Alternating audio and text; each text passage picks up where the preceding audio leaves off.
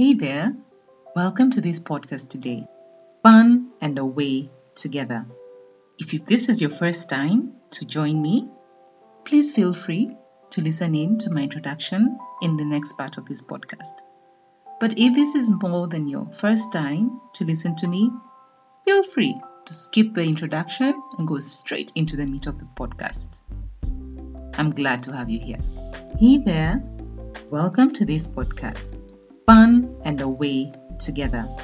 My name is Liz Wawero, a getaway planner at my company, Exclusive Eco Travels, where for 10 plus years, we have organized getaways that help travelers reconnect, recharge, and revitalize.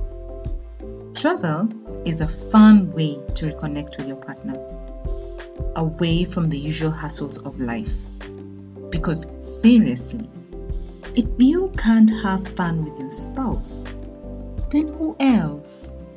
Being a wife and mom, I can tell you that alone time with your spouse is worth carving out.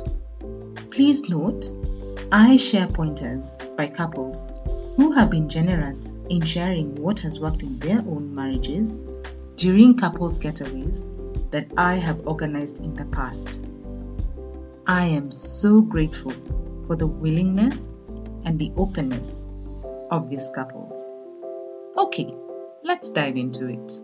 It's just been a year since we got married. I think it's about 10 years since we got married. Have you ever had either husband or wife, or both, responding this way when asked how long they have been married? It's made to seem like a trivial matter. Just a year. Or not even remembering exactly how many years married. Yet for some, a football team's scores for the last season can be articulated with ease. Celebration, appreciation, acknowledgement.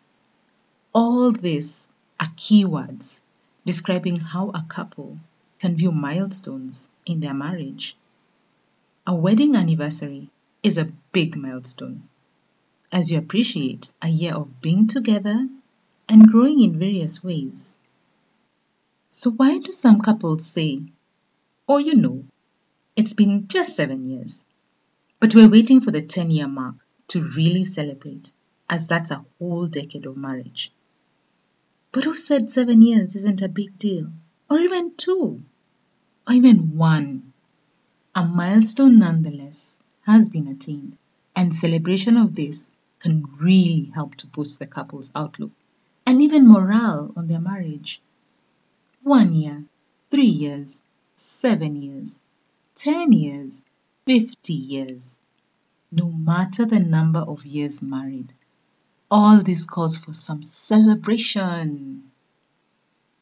Why not even perhaps make it your annual treat?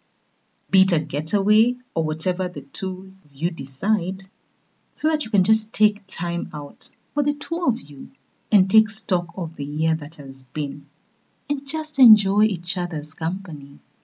Of course, it may require some prior planning so that the event doesn't pass you by or just not celebrating at all because of the usual commitments in a couple.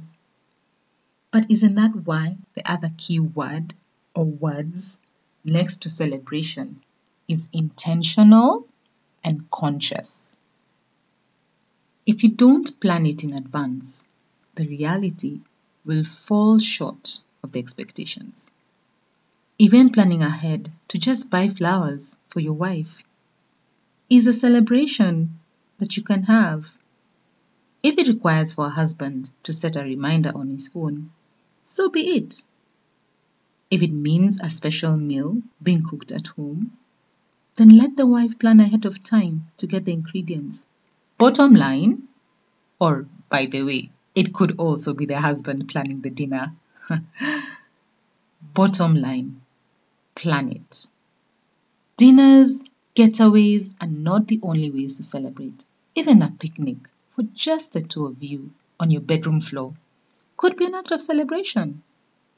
The key thing is to acknowledge and appreciate each other the journey you have made and the growth you have made over that period. The good, the bad, the ugly. I hope you can make this a habit for your marriage. Celebration. Thank you for taking the time to listen. Check out our Facebook and Instagram pages, Fun in the Way Together, for all the exciting updates from inspirational messages, events, activities, and getaways that married couples can have to enjoy each other's company and have some fun. You can also subscribe to this podcast, Fun and the Way Together, to receive notifications when new episodes are released. Remember, whatever you do together, keep it fun.